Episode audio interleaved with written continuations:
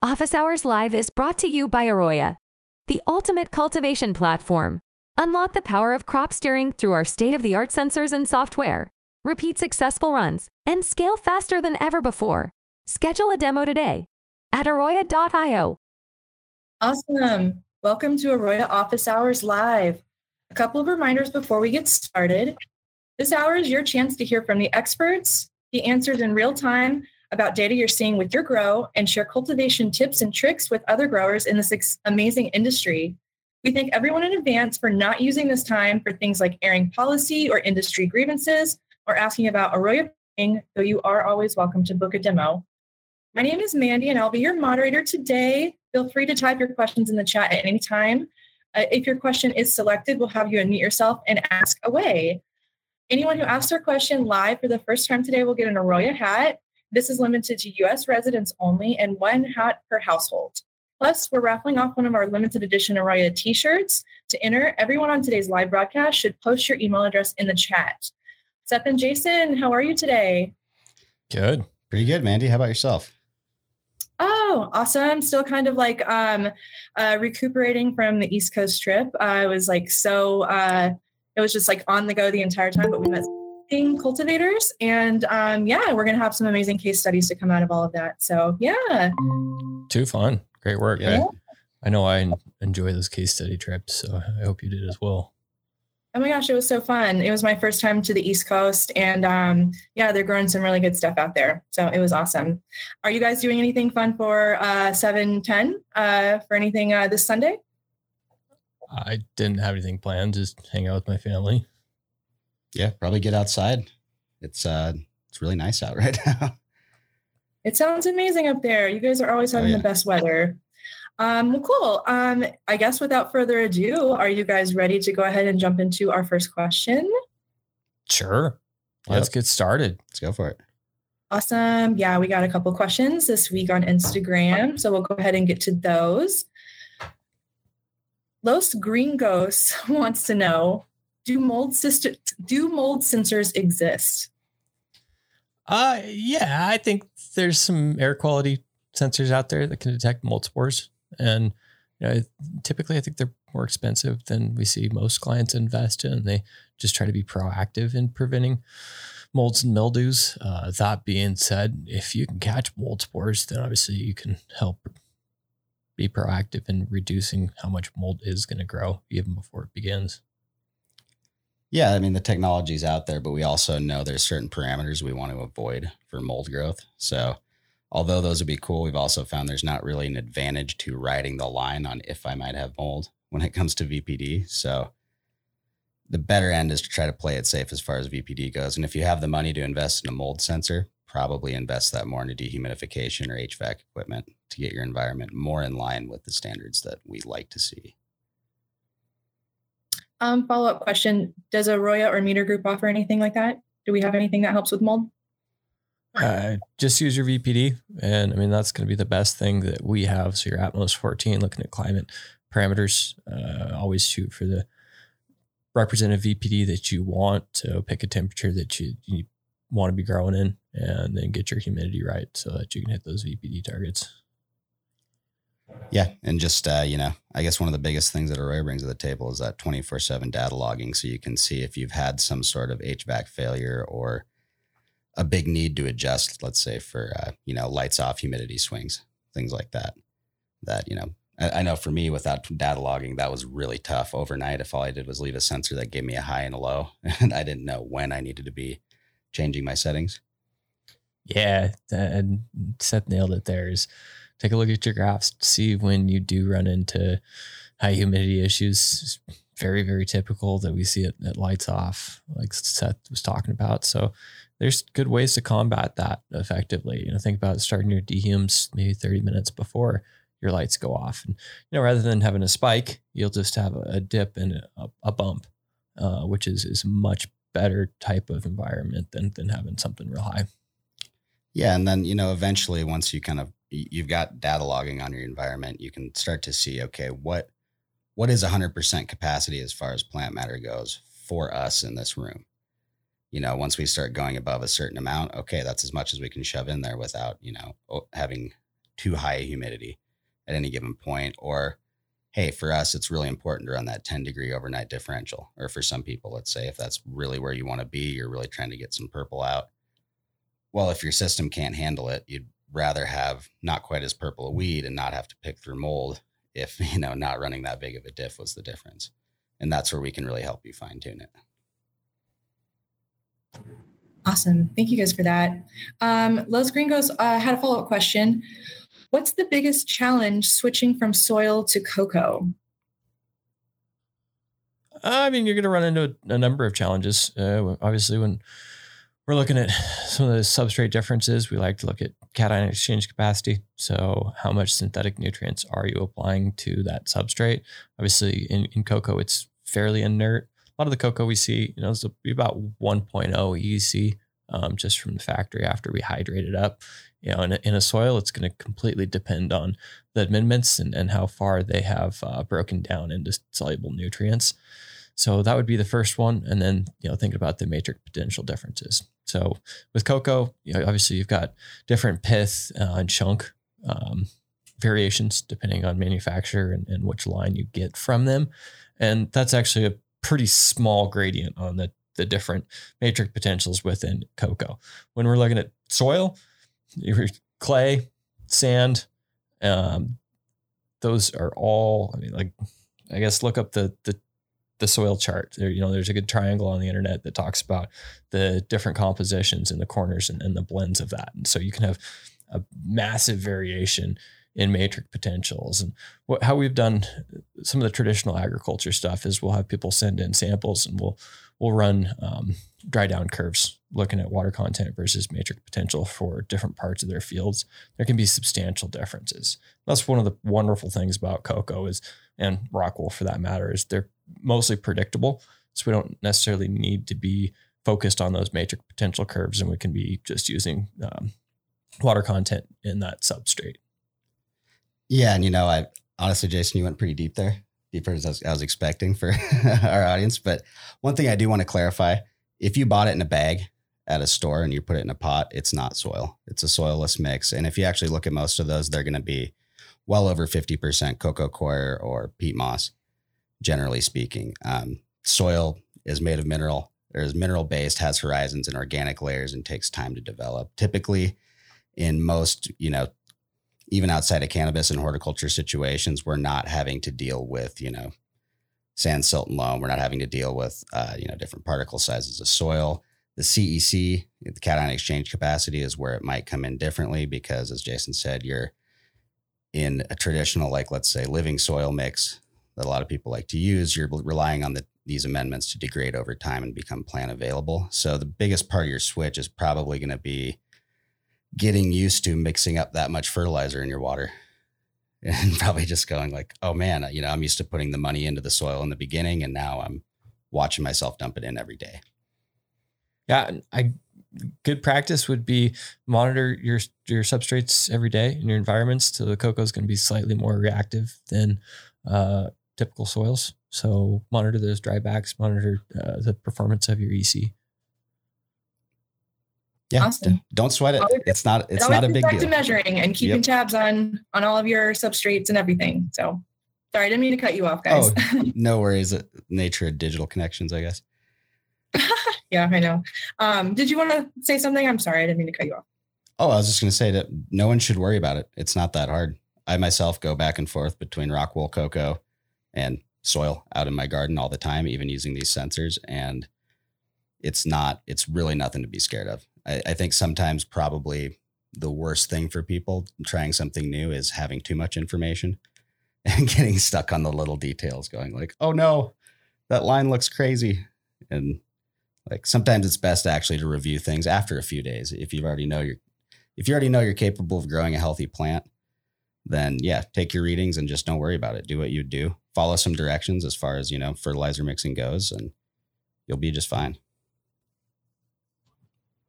Awesome. Thank you guys for that one. Um, so yeah, we are going to move on to another question we got from a different Instagram user. Um, Drunk Nomad 40 ounce wrote in to ask, and please let me know if this makes sense to you uh, to you guys, but this is how it came in. Three week stretch when flipping to flower. Does that make sense? Cool. Your plant Yeah. stretched for three weeks after you flip to flower. That's a yeah, that's a pretty standard uh, place to start when figuring that out. But three weeks is just kind of a rule of thumb based on uh, you know a lot of things come in between two and a half and four weeks.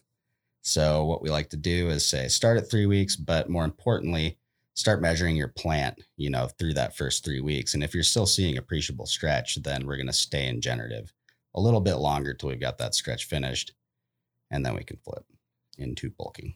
Yeah. So, you know, one of the points of, or one of the goals of applying generative irrigation, uh, generative crop steering towards the beginning of flowers is to control how much stretch you're getting. So, by documenting your plant heights going into flower and uh, their plant heights throughout those first three to five weeks, uh, you can have some predictability and, and manage the plant size a little bit better depending on their strain uh, behavior.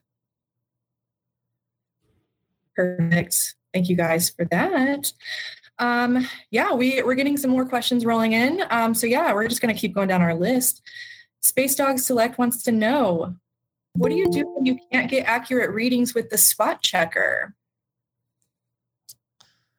uh, try again. Um, make sure you're following the directions. So we provide a installation tool that specifies the right height so that we're not down below the water table and, and we can get accurate measurements. Sometimes we'll run into things like, you know, if you've got a pocket in the substrate, uh, if you've already used that those installation holes before for a spot measurement, uh, those can affect the readings. And then obviously making sure that that sensor is flush in the substrate. Those are all just general practices that will help you get accurate readings each time. Yeah, and you know, I mean, once you've checked off the list of everything Jason just mentioned, uh, after that, also kind of look at your media type. You know, when I get a box of coco blocks and I hydrate them, I can expect to see a few percent difference. And also, you know, if I plug into one block and then go over plug into a different pot, I see a six percent difference, and I pick it up and go, oh, I don't think it's that different. Chances are, I, my perception's not going to be quite that accurate. So I, I tend to refer to the sensor and go, well, I know I trust my senses and stuff, but I also know the limitations of that. I know that I can't tell you a one degree difference when I see a sensor make that changing. I'm just not that sensitive. So extending that to, you know, your growing practices and learning, you know, number one, to trust the sensors, uh, but also knowing how to troubleshoot them. So if you're, like I said, we're talking a small difference, you're just like, I don't think it's accurate. Well, it, it probably is. If we're talking a 20% difference and they both look and feel about the same, okay, start looking for uh, possibly being inserted into a dry pocket. Or, you know, a common thing is, uh, say with rock wool, pushing them in kind of hard and those sensors will sponge back out. We'll have just a tiny, tiny bit of space between the, the uh, sensor head and where it's actually going into the media. So even that little air gap will throw it off a little bit.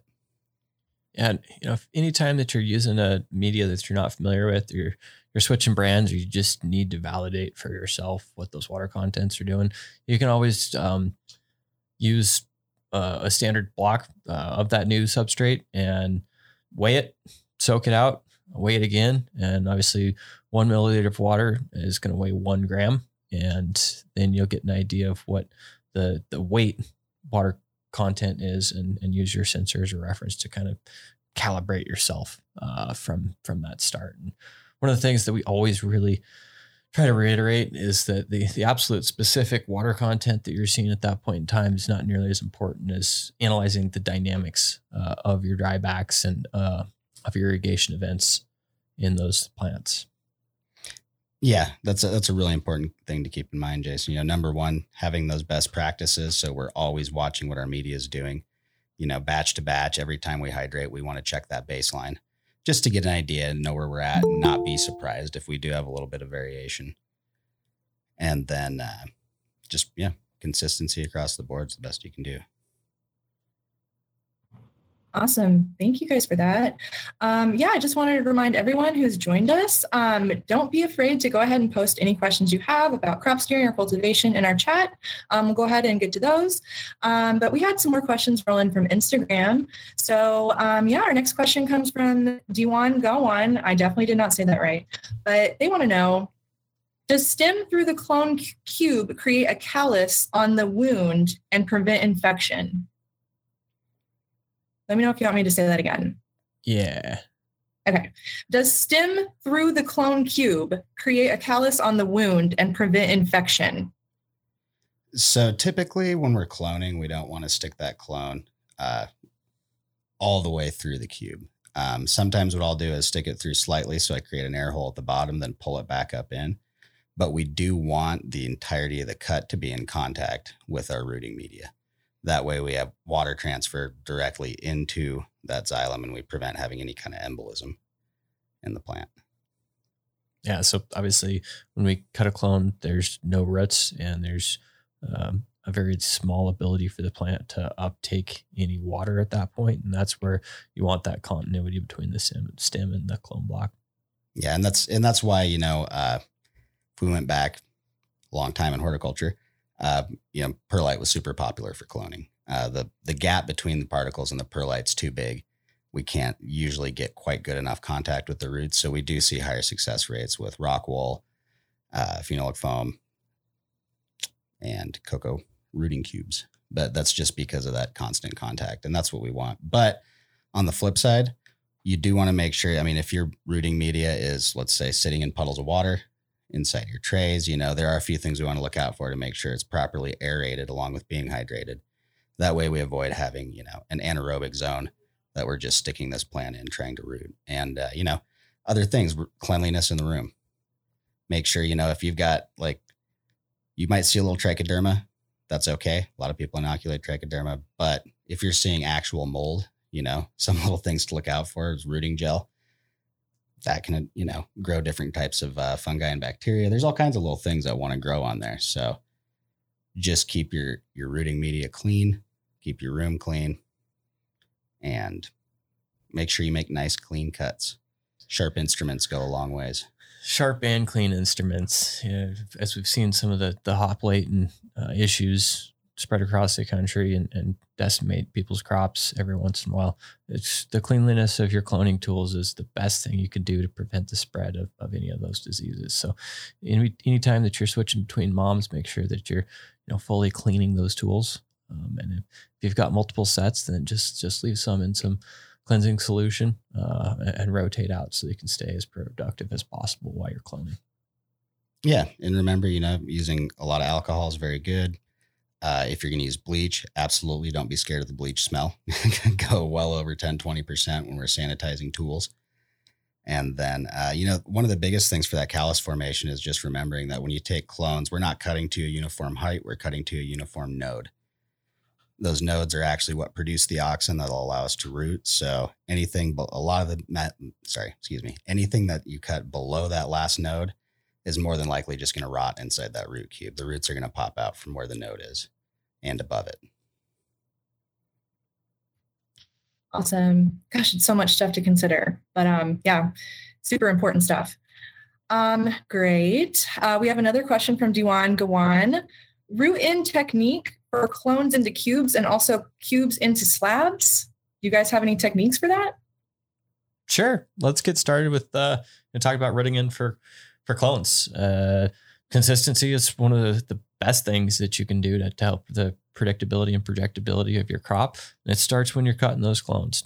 So like Seth said, try and uh, try and be very consistent on the node count that you're cutting from. Uh, if you can get started there it, well, then you're going to be ahead of time uh, in the quality and the weight of your crop. Uh, it's going to make it way easier for your sales team to know when they're they're getting the, the right product. And one of the things that I like to do with the the clone racks is is take some weights for water content. Obviously, the TEROS 12 is a little bit too large to be using in a, a clone cube and those those cloning type substrates, and so use your kitchen scale uh, and try and get a, a weight uh, water content of that and, and let them dry down. So most of the time, you're not going to want to be irrigating those plants every day. They're going to have a very low transpiration rate, and you're going to want to wait until that water content drops significantly before you rehydrate. Yeah. And then, uh, you know, beyond that, you're going to want to very, very lightly hydrate and make sure you don't leave any standing water in those trays. I mean, you know, it may be a slight extra expense, but the spacer inserts for your Rockwool cubes are wonderful. They allow you to move the whole slab of cubes at once. And, uh, you know, really a, a big thing is patience when you're trying to get those clones to root. You know, make your cuts good, everything consistent, be patient on your watering. You're not going to wait too terribly long, but like Jason said, if you can start to establish a baseline, all right, we've lost X amount of volume in here, let's water. And usually you want to lose like, you know, in the 15 per 20, 15 to 20% range at least on those clones.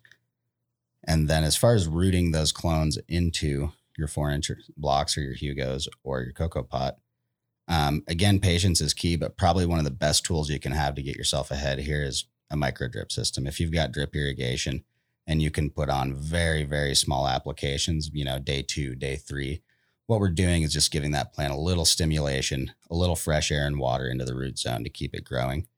Because one of the dangers of waiting too, I mean, there's overwatering and underwatering. Obviously, if we wait too long to water, we risk running, you know, a pretty anaerobic root zone. We're not getting fresh oxygen in there. That's breeding ground for bacteria. Um, if we overwater too early, uh, we kind of come into the same problem after the block's saturated and we can't actually put fresh water in it. We've got to wait for the plant to transpire. So with that drip system, just being able to put on, you know, one to three, 1% shots throughout the day until you start to achieve, you know, a 15% total dryback is the best, best way to go. Yeah, if we just think about the biology of those roots, they are seeking out water and they're seeking out typically a little bit lower nutrient content. And so when we have those 1% or small irrigations uh, for the first five to seven days after a transplant, it's encouraging those those roots to be active, uh, not to get stagnant up in the, the top block with a with a high water content, and, and really seek out the entire media. We, we want those roots to be taking advantage of all the substrate that that's being used.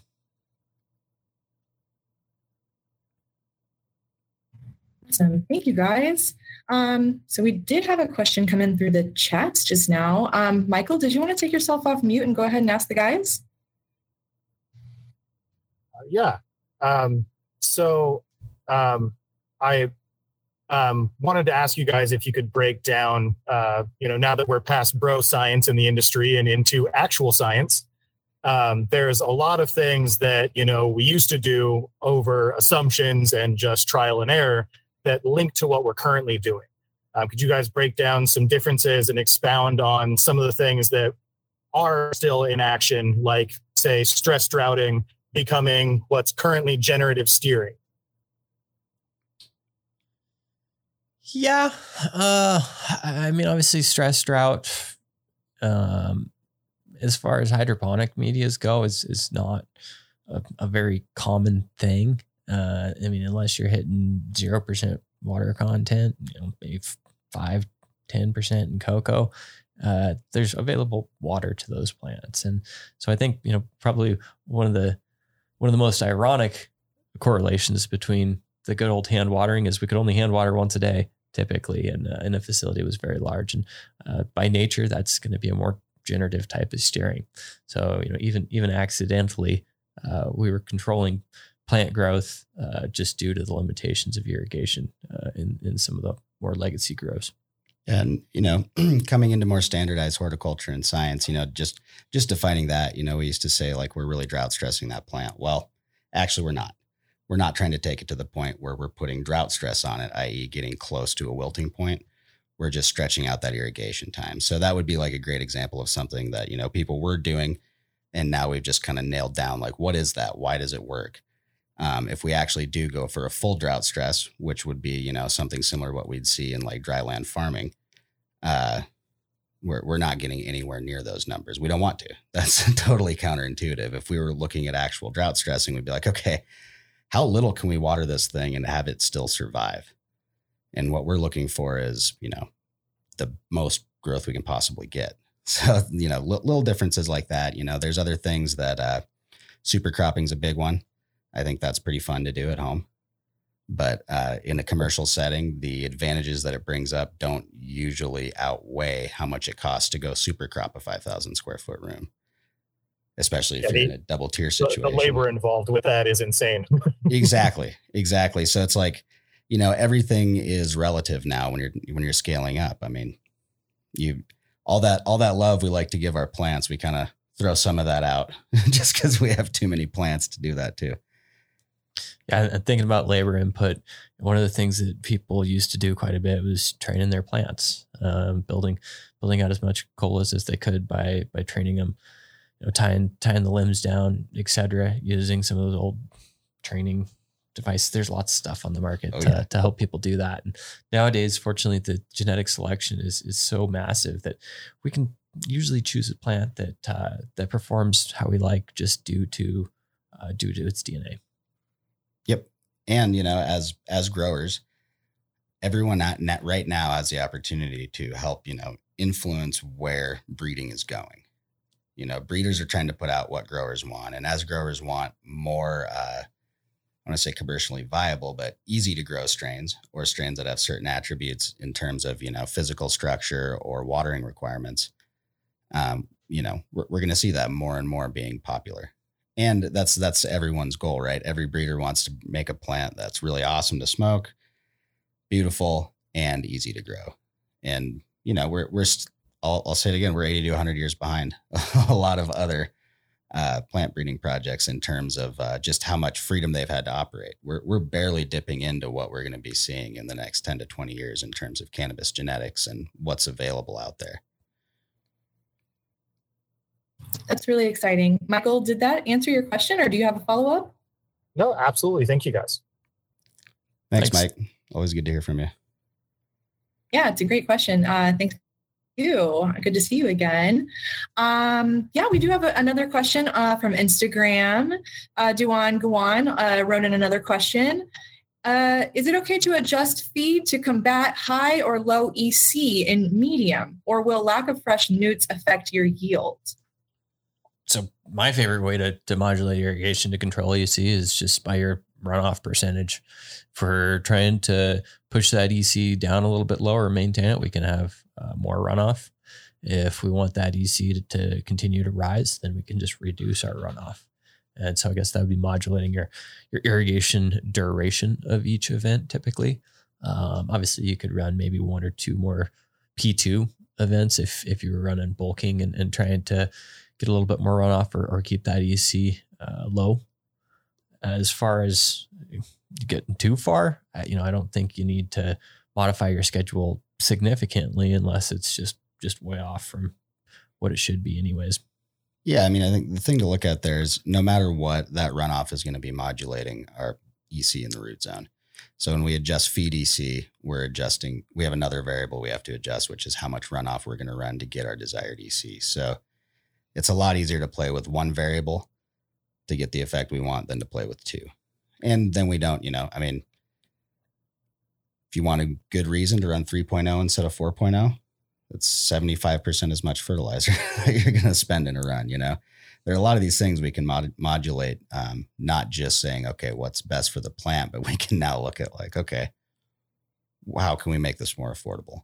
How can we be more efficient with our fertilizer and water usage you know the the end goal is uh, at least for me in using technology like this is to really dial in what certain plants need and try to make it as efficient as possible to grow them Yeah, one of the things that's made this quite a bit easier as well is just the quality of, of nutrients that are available in the market today.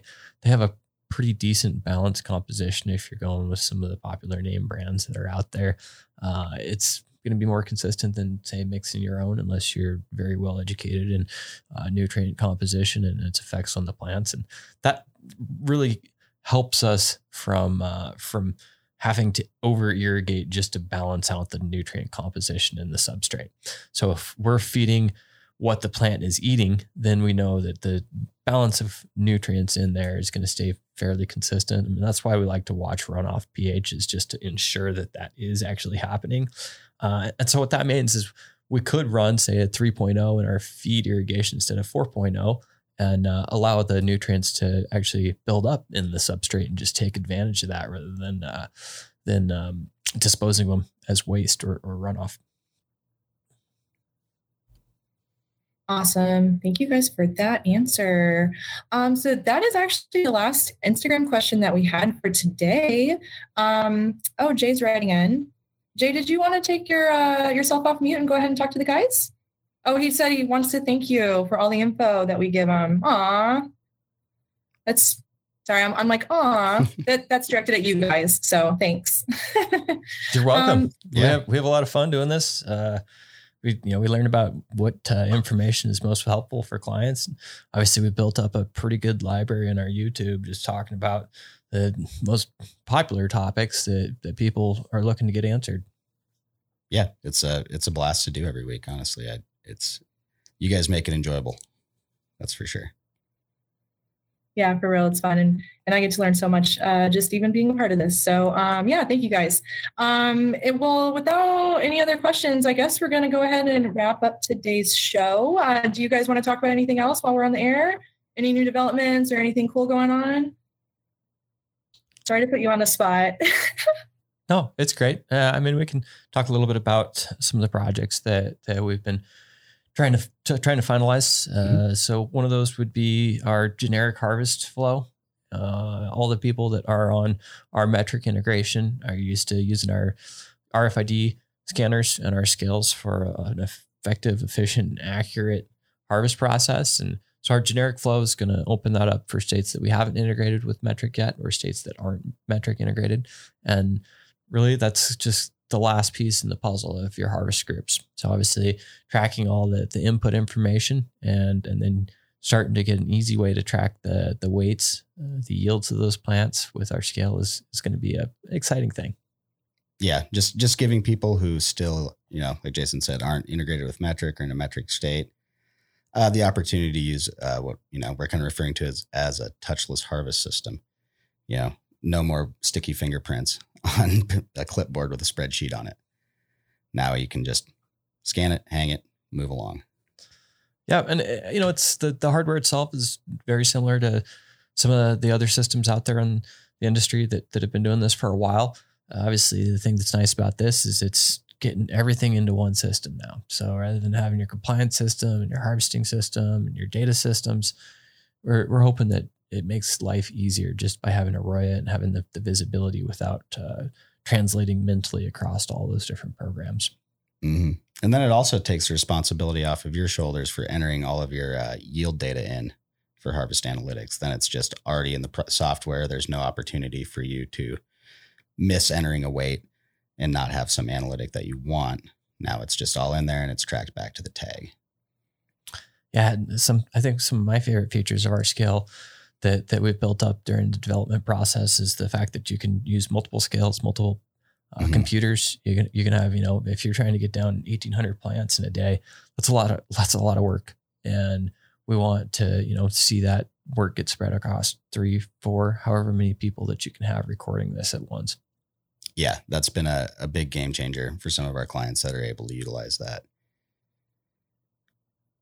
Heck yeah. Uh, it's always great to simplify and make things more efficient. Uh, Michael, uh, he said, get into that AquaLab. Uh, you guys want to say anything about that? Sure. Yeah. I, I actually meant when we were talking about mold sensors earlier, I was thinking about the, the AquaLab. Uh, obviously not uh, uh, a sensor during cultivation that that's going to be great for, for detecting mold, but shooting for the water activity and the time frame that you need to prevent any of that growth. The AquaLab is a great way to document your process and ensure that uh, you have the, the highest weight, the highest quality product that you're shooting for during the drying process. And another thing that's nice is you can just pre-validate your uh, test samples that are going to go out to the lab. So rather than you know waiting with your fingers crossed, hoping that your your snap test didn't lose too much weight or or you didn't get to a safely dry point with that product, run through your AquaLabs. Uh, obviously, do multiple samples, document that in your systems, and and get an idea of what the best water activity for that strain is. Uh, you know, there there are some different arguments as far as what the ideal water activity is. Uh, obviously, if I'm rolling up some joints, I like to have it a little bit lower than than something fresh and sticky for a bowl, just just to to ease of work with uh, with that product. And I, I think what we recommend is was like 0.6 is is what we're shooting for, in just the as a 0.5 general. to 0.6 range. Yeah. you know um and yeah so product application matters the other thing it really allows you to do is stop like you say guessing and losing grams to the air you know we can really maximize how much weight we're putting out. And then also by following that product, you know, all the way into the packaging stage, you can double check and make sure. I mean, when we talk about like the whole white ash argument, sometimes that a lot of that has to do with just inconsistency. One batch is going out way too fresh, and the one behind it went out bone dry. And that bone dry one's going to burn probably very white every time. So, nailing that consistent point and ensuring that you have that quality is a huge part of it. I mean, we'll always go back and say we're at a we're at a time right now um, in most places where cannabis is legal, at least, especially if it has been for a year or so. When you walk in the store, you have a lot of choices, and we've there's you know buyers that buy the same brand all the time. Then there's people like me that you know there's I have a few favorites that I like to buy, but a lot of times I'll try something new when I go in because their their inventory is all also changing. You know, people are growing new strains all the time. The one thing I know as a consumer that's true for me and true for plenty of people I know is a negative experience with a brand is a lot longer lasting in my mind than a positive one because most of the time it's a positive experience. So just ensuring that your customers don't run into that is huge, I think. And as a good practice, you know, it's the same reason that we recommend people use a, a, number of substrate sensors in their grow room, and and that is to analyze the consistency, the you know the uniformity of the the room at one point in time. You know, based on where your fans are at, where your dehumidifiers are at, uh, where other environmental modulation factors are going on in a dry room. Go across there and, and spatially think about where you're taking those samples, and then try to get an idea of, hey, is this due to the the product that came in, you know, is it due just to different strains and how they perform in a dry room, or is this an, actual uh, is this an actual application where the room itself was uh, ending up in a lack of uniformity throughout that product? And sometimes you can go in there and make some easy modifications to how that room performs to to make your life easier. Mm-hmm. Yeah, and it can help you make those judgment calls. I was going to say, I was thinking about sometimes I've encountered where we're pulling down the dry room and you find, you know, a few racks that are just packed so densely that they're way behind the rest of the room. And you're like, okay, what happened here? Well, we can start attaching acceptable numbers to everything. It makes it a lot easier to audit that and stay ahead of it rather than go, okay, now we've got a whole other logistical issue to think about right now. Whereas a couple days ago, someone pull a sam- pulling samples might have been able to easily spot this and just fix it then. Awesome discussion, you guys. Um, Michael, did that touch on your question? I know you wanted to talk about ideal moisture and water activity levels. Um, I didn't know if that was uh, exactly what you were uh, asking. Okay, he says that got to it. Um, yeah, that was great, you guys. Thank you. Um, well, cool. Um, if there's no other uh, new stuff uh, in the works or anything that we want to talk about, we can go ahead and wrap up. What do you guys say? Sounds good to me. It's a good day. Yeah. cool. We can start the weekend early. Um, well, awesome. Well, thank everyone for joining us. And Seth and Jason, thank you guys for another great conversation. Um, Michael, please stick around for a minute so we can uh, collect your contact info and send you an Aroya hat if we haven't done so already. Um, so yeah, thanks thanks everyone again for joining us for Aroya Office Hours Live. Uh, got questions about Aroya and how it can be used to improve your cultivation production process or any other topic you'd like to have covered in future office hours sessions, post it in the chat. You can shoot us an email at support.aroya at metergroup.com or send us an Instagram DM. We would love to hear from you. Uh, we record every session and we'll be emailing everyone in attendance a link from the video from today's discussion. It'll also live on the Aroya YouTube channel. Like and subscribe while you're there. And if you find these conversations helpful, please feel free to share with your network and spread the word. We'll see you guys next time. Thank you so much. Thanks, man. thanks, dudes. Thanks, Mandy. All right. Office Hours Live is brought to you by Aroya, the ultimate cultivation platform. Unlock the power of crop steering through our state of the art sensors and software. Repeat successful runs and scale faster than ever before. Schedule a demo today at aroya.io